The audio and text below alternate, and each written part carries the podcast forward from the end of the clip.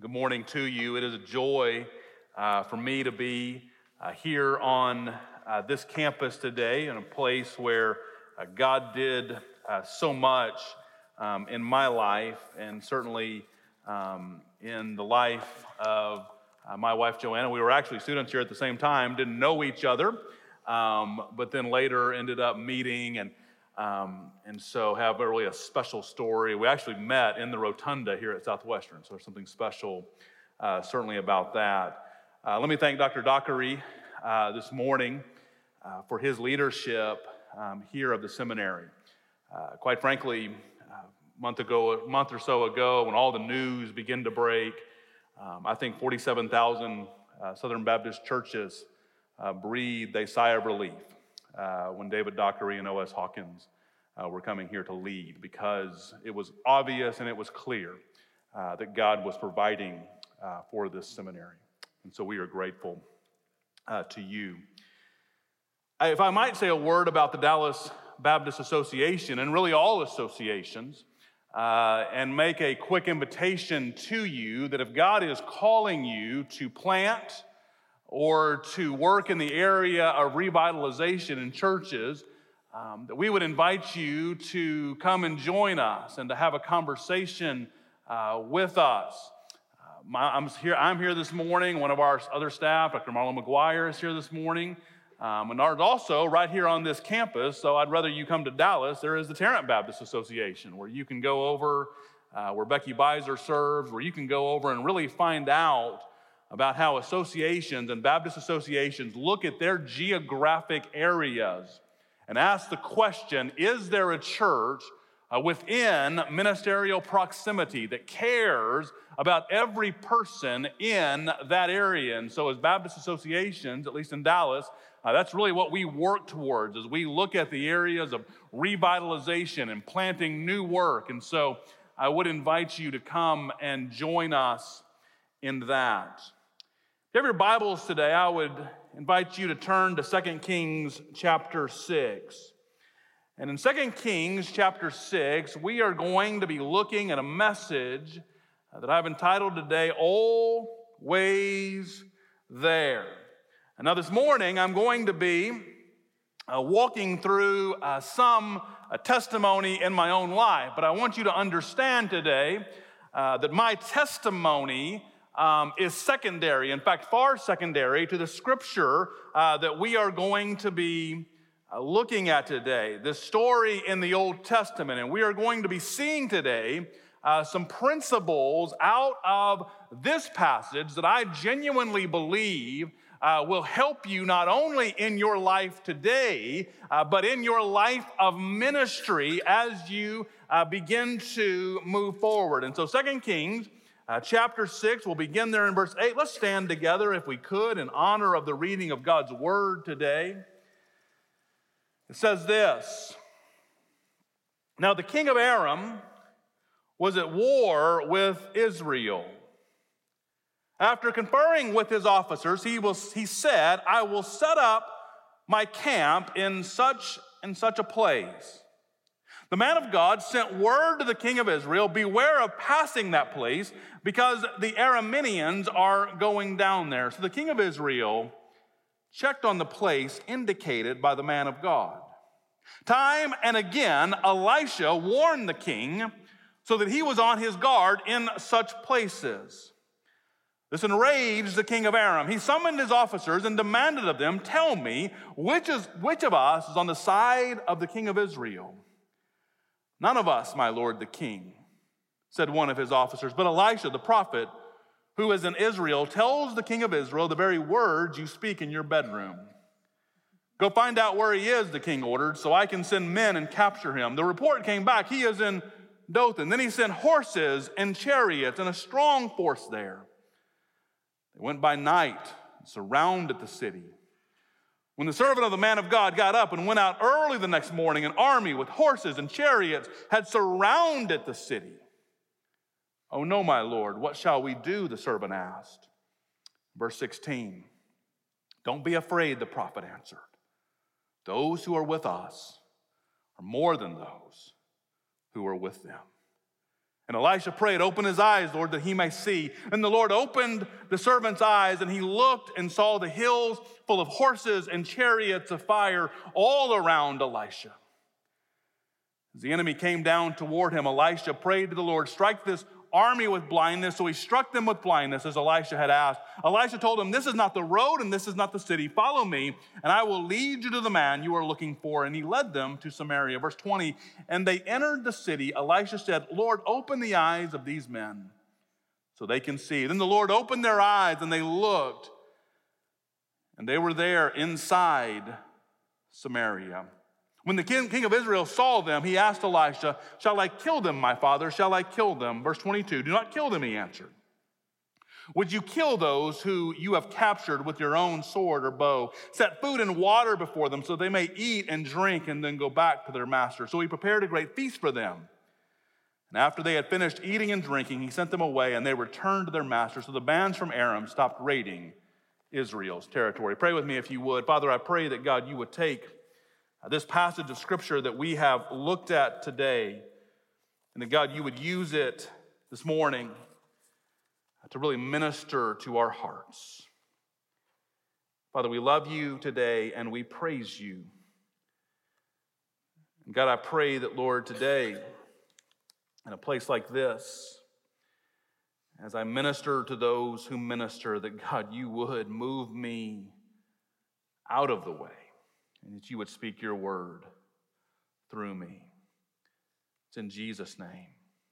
Amen. Be seated if you would today. The first truth that I want us to see from uh, this passage of scripture today is this is that God is always there and God is always greater. Let me say that again for those of you that are taking notes. God is always there and God is always greater. If you look back at the passage, you remember that the servant comes out in the morning and he looks around and he finds himself in a situation that he could not control and that he figured at that point was probably going to be the end of him because he knew what Elisha had been doing. He knew why the, why, why the soldiers were there. And so he's looking around and he's thinking, this is probably it for me. But here's what Elisha tells the servant in verse 16 Don't be afraid. The prophet answered, Those who are with us are more than those who are with them. Friends, I don't know what it is for you today that you are walking through. I don't know the pain that people in this room are dealing with, but I know there is uh, frustration and there is sadness uh, simply because I know the human condition. And so what I would say to you is this is that as you look at all that is happening around you, know this truth that as a child of God, those who are with us are more than those who are with them. Hebrews 13 5 uh, tells us this make sure that your character is free from the love of money, being content with what you have. For he himself has said, I will never desert you, nor will I ever abandon you. John 16 33, these things I have spoken to you, that in me you may have peace. In the world you will have tribulation, but be of good cheer. I have overcome the world. First John 5 4, for whatever is born of God overcomes the world. And this is the victory that has overcome the world, our faith. And we can keep going and going and going. Friends, I want you to understand that no matter what it is that you are facing, and no matter what it is that you will face in ministry someday, you can look around and know that God is always with you. And that those things that come for you, though they may hurt and though they may sting, you can know that God is always there. Some of you in this room are being called into church ministry. And I can tell you that in church ministry, as a, a director of missions in an association, oftentimes um, I am involved in uh, those squabbles that happen in the life of the church. And, and I know there are times when uh, you will be criticized and you will be uh, maligned. Uh, those, those of you, the men in this room who are called to be uh, senior pastors, there will be a loneliness in leadership uh, that you have you never thought you could have experienced and certainly uh, when i got into the pastor and i had been on staff at a church i'd been here at the seminary and yet when i got into the pastorate i realized the loneliness uh, that came with that some of you in this room uh, will be called to go to places where we can't even put your name on the prayer calendar you will be called to go to places like uh, my classmate in seminary, David McDonnall, who the first time I ever saw someone eat um, their frosty with fries was David McDonnall down here at the Wendy's. And yet, he had a cheerful, wonderful attitude in class. And in 2004, he was in Iraq serving Jesus and he was killed for his faith. And yet, even in that situation, those who are with us are more than those who are with them. So, the first truth, God is always there and God is always greater. The second truth is this it is in the pain that we often see the provision. Let me say that again. It is in the pain that we often see the provision. Look back there at the passage. It says, And Elisha prayed, Open his eyes, Lord, that he may see. Then the Lord opened the servant's eyes, and he looked, and he saw the hills full of horses and chariots of fire all around Elisha. Friends, had there not been a problem, had the army not come, it is quite possible that the servant would have never been able to see the angel armies that were surrounding them.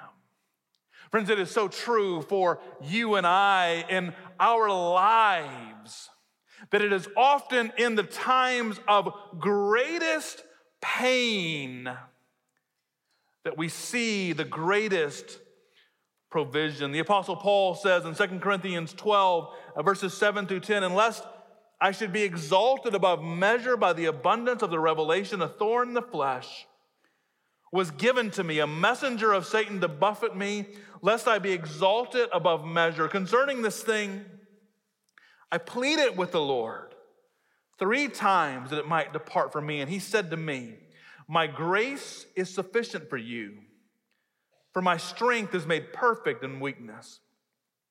Therefore, most gladly, I will rather boast in my infirmities, that the power of Christ may rest upon me. Therefore, I take pleasure in infirmities, in reproaches, in needs and in persecutions and distresses for Christ's sake. For when I am weak, then I am strong. The song lyric that says, In darkest night, he was close like no other. And so, friends, whether it is cancer or a car wreck or the loss of income, or the death of a loved one at an early age, no matter what it is, it is often in those moments that God will bring the greatest provision. March 5th this year, about six, seven months ago now, I went into a surgical center in Mansfield, Texas. It was a Saturday morning. I was having a colonoscopy. A piece of advice for you if you're ever going to have a colonoscopy, don't do it on your day off. Take your sick time for that. That's what that's for. I went in, and, and the doctor had said to me, Don't worry, everything's going to be fine. We're just going to do this and rule some things out. And I was rolled in to that recovery room, and as I'm coming to, that same doctor comes in and says, We found something. of course, the first thing they tell you is don't Google it. So, what's the first thing you do in your kind of drugged up state? You start Googling it, right? I got home that morning and it said on the piece of paper, likely malignant tumor in the rectosigmoid colon. Now, understand, I was 42 at the time, I'm 43 now, turned 43 a few days later. All of a sudden, everything that I had held dear in my life seemed to be coming apart. And for me, um, thankfully, uh, that process went relatively quickly. It wasn't fast in my mind, about, about a month, month and a half process that they had to walk through to uh, take care of that situation. Obviously, many people who deal with cancer uh, deal with that for years and years and years. Two weeks and two days after that diagnosis, I was on an operating table and they were taking out uh, the tumor about two weeks and six days or so after that, or two weeks and six days after the initial diagnosis. They were telling me that um, they had gotten everything or they thought they had gotten everything. They never really know. About five weeks after that, they were telling me I didn't need chemotherapy. And so God was very sweet to me during that time. People would, would say to me things like, God is good. And of course, uh, my response was, Yes, God is good, but God would have been good even if I had had to walk through this for years and years. But it was in those moments that God really began to draw me perhaps closer to Himself than I had ever been drawn before. Because I, I would, I would go to bed at night and there would be this fear. And so, in that fear that, that I would have at night, the only way that I could get through that particular fear was to just cling to God in the midst of it. I would wake up in, in the morning and I would just for a second forget about it, but then it would just come flooding back into uh, my mind. And, and the only way I can describe it is I was just clinging to God in those moments. And what was the darkest time of my life, God became so very real to me. Two weeks and six days. I remember it was, I think it was a Friday. No, it was a Friday. After I had received the diagnosis, I was home um, by myself, still recovering from the surgery. My primary care doctor, who's a personal friend um, and who had really walked with me through a lot of this, uh, she called and she said they, they were able to get it all. Your pathology report is, is clean. And I remember just through the tears and just feeling this sense of happiness of the fact that, that God had, had brought me and seemingly brought me through this situation, there was a moment when I thought, I don't ever want to have cancer again. But I also don't want to miss the intimacy with God that the cancer brought into my life. Friends, it is in the pain that the provision will show up. I pray this morning for you that you don't have to experience pain. But the reality is, in a Genesis 3 world, we're going to experience pain and heartache and difficulty. And what I would say to you is this is that when you are walking through the pain, when you are walking through the darkest night, may you look up and see the provision of God in your life. Because I promise you that, and listen, listen to me, young men who are going to be pastors, when, when, when the deacons one day are jumping on you for just wanting to reach the community, know that, that God is near.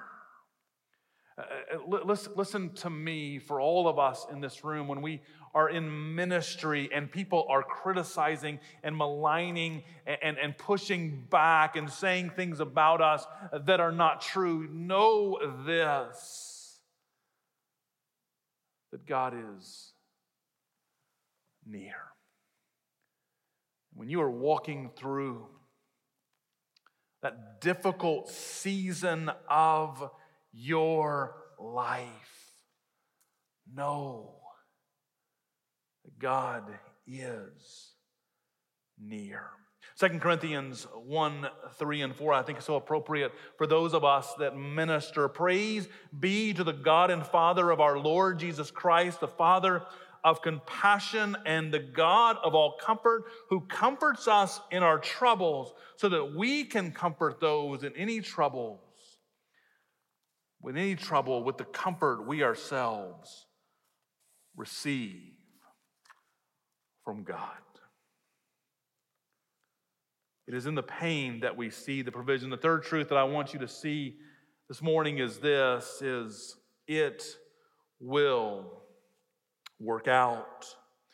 We look here at the, at the story of Elisha and the servant, and we see uh, that it works out for them.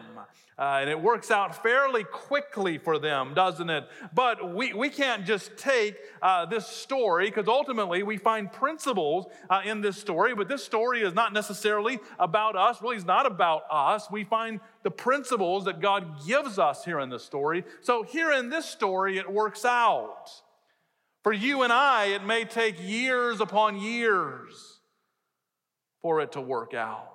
I've been in difficult church situations where I was looking at what, what what's it going to look like? Are we going to have to close up uh, this building and we begin to, to seek after God in prayer and God did a work, but that took years upon years to do. The, the disease and the illness it may take years for you, and ultimately, it may only uh, work out when you get to glory. But the truth of Scripture is this is that for those of us that have given our lives to Jesus Christ, ultimately, it is going to work out. You all are seminarians, and so you know when Jeremiah 29:11 talks about the plans God has for us.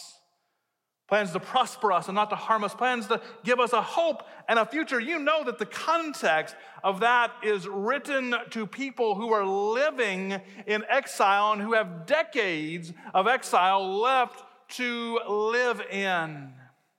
And so, my friends, no matter what it is that you may be walking through today, you can know this for sure that God is going to work it out, that He is going to use it for His glory, that He is going to use it to conform you to be more like the image of the Son. Friends, can I just talk to Perhaps those of you that might be younger today, and perhaps those of you that, that might be older as well, because frankly, this is a reminder uh, that I need as well. There's going to be times in your life that you go to bed at night like I did, that you wake up in the morning